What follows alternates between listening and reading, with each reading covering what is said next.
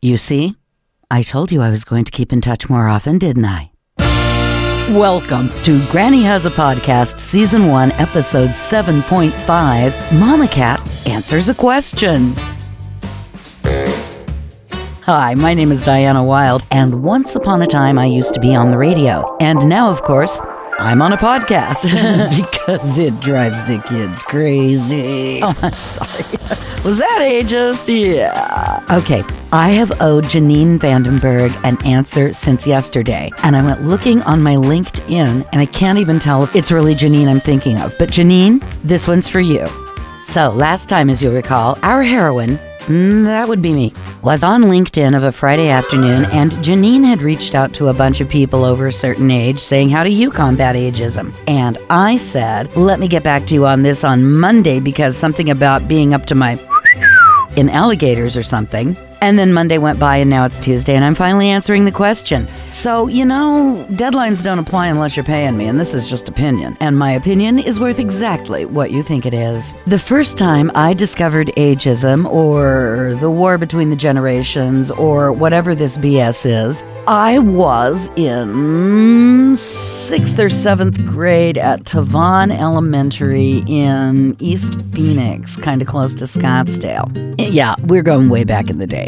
And our athletic field for the elementary school abutted the ooh I said abutted abutted the athletic field for the high school Arcadia High School. And when we were out on recess sometimes we could see like you know high school PE classes or high schoolers walking around up there. And you know when you're in that junior high age that sixth seventh eighth grade you know the idea of graduating eighth grade and going on to high school ninth tenth eleventh twelfth well it looked like a step into godhood or at least permission to stay up later. So anyway I'm walking walking around the uh, playground one day with one of my friends, and I saw high school girls walking on the Arcadia High property, and they were dressed in full on Marcia Brady. If you know that style, plaid mini skirt, long knitted vest, long sleeves, little uh, little knee socks and loafers, look super cute, super 70s. OMG. And I said something to my friend about, oh, look at the high school girls wearing knee socks because I thought it was neat and it reminded me of the Brady Bunch. And you know I love the Brady Bunch so much.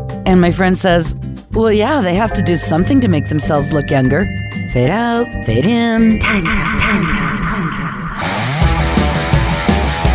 Next thing you know, it's Albuquerque, New Mexico, and I'm working for this classic rock radio station and there's an upcoming promotion where the morning man gets to ride a fancy schmancy motorcycle with one of the chick listeners who will have won a contest. And I said, because I was the midday chick and I'm listening to all of this, and I, you could look it up, had better ratings than the guy did in the morning drive. And I said, awesome, when do I get to ride a motorcycle and have my picture taken and give a listener a ride and blah, blah, blah, blah. And the program director, that's right, my boss, the program director, the program director looks at me and he looks looks at Sam and he gets a big grin on his face as he answers without dropping a beat.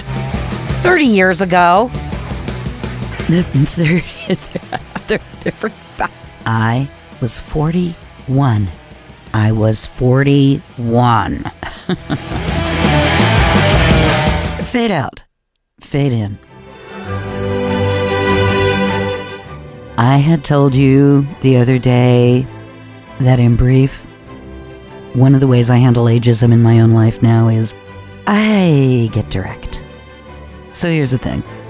If you've been listening to Granny Has a Podcast, then you know it was uh, season one, episode four, The Crowaning, when it became perfectly obvious that I personally have issues with the healthcare delivery system. No, I seriously do. And who doesn't? The healthcare delivery system in the United States of America is a wreck. I do realize we have fabulous facilities and fabulous surgeons and fabulous a lot of things, but what we don't have is a delivery system that works. And I really got to know it over the course of 2022 because for the first time in my life, I had several medical needs in a row that I needed to get addressed, you know? Uh, you got your knee, you got your neck, you got your this, you got your. Okay. So, Janine, you, Ashton Applewhite, a few other people, I drew strength from things you have written and shared over the course of the last 12 months. And here's what I've done about it. In a nice, low, direct, friendly, I could record a podcast in this voice kind of tone of voice. I just plain have started telling people when they're wrong directly to their face. I'm sorry, I realize I live in the Midwest and I really should have that Minnesota nice thing down, but the Arizona cowgirl within me combined with the New York City punk rocker from the 80s in me will no longer allow it. I am over 60 and I'm going to say what is on my mind. And so, when one of the members of my healthcare delivery team this summer was going to try to tell me how to log on and find my physical therapy exercises online, as God is my witness, she said something along the lines of, and see you can scan a QR code to actually get to it. Now, what you do is a QR code is a thing that looks like this, and you open your phone and you go to your NI just Honey, I wanted to scream. Part of me wanted to just sit there nicely and nod and smile until she was done. So, what I did instead? What I did instead was I called upon the spirits of Betty White and Elaine Stritch to be my avengers and assemble. And I said unto her, I know how to scan a QR code. I'm old. I'm not stupid. And she looked really offended. And I said, Look, here's an idea. Why don't you ask instead of telling? Since you're in physical therapy and you're not at an athletic training camp, it's safe for me to assume that you're seeing a lot of women in my age group. So let me suggest this. The next time you're telling somebody they can access their online training program through the QR code, ask them if they're familiar with using QR codes. Yeah, I did that, and she was really offended. And you know what else? She took it really super well, and the next time we saw each other, it was on a whole new level of respect, and I'm not kidding. And it wasn't just because of that, it was because I took her advice and I did my physical therapy, and I was able to come into the office where I had been on my cane and hunched over and looking terrible at first. I came into the office walking with a good normal stride, restored very much back to my normal bill of health, and then I demonstrated tree pose for her twice, once on each side. See how that's a that's a two column proof, as we used to say in algebra. That's a balanced equation because I not only was direct with her about what I needed as an older patient in terms of respect and directness, I took her medical advice and followed the program laid out for me. That's right, you gotta do both. You gotta do both. Because, see, the ageism could have gone both ways. I could have just smiled and nodded and waited for that person to finish what they were saying and walked out and never confronted them about the way they spoke to me and you know, popped off to some older person later over coffee or a cocktail about, Would you believe what this dumb brought? And I didn't do that. I respected the young professional enough to express myself directly, but with respect for us both. Fade out, fade in. Time travel, time travel. Now, you may or may not know that I do simulated patient and standardized patient gigs now and again for various uh, medical students. And I was at one of the facilities where I work, and one of the students was having a very bad day. And it just happens to us all, doesn't it? Tell you the truth, I kind of felt like the patient in the scene from Young Frankenstein where Gene Wilder is. Yeah, yeah, that. I felt like that. We were doing fine, and I wasn't going to call the person on any of their behaviors really, because exam days are hard, until I went to sit up from a reclining position on the exam bed to a seated position on the exam bed, and the person handled me like a sack of potatoes to help me up. If they'd actually been looking, they would have seen my abdominals activate. I may be a plump granny, but you can see my abdominals activate when I go from reclining to sitting like that. It's called taking advantage of every opportunity to get in a little exercise move, right? You do a little contraction, you remember your yoga. Mmm, yes. This person didn't make eye contact with me throughout the exam, didn't address me as a whole human being, treated me kind of like a very nice lab rat, and then helped me up, helped me up forcibly and I was insulted. I was insulted because I've been doing this kind of work for over 12 years and I've never been treated um, indifferently by a student before, but also insulted because that helping you up when you know you can sit up by yourself, well, that's not just ageism, that's ableism. That's ableism in a young medical professional trainee, and I won't have it. This student who is, I'm sure, a fine person and will go on to make a fine medical professional in their own right, this person made a value judgment about me based on appearance that I couldn't sit up without being helped up.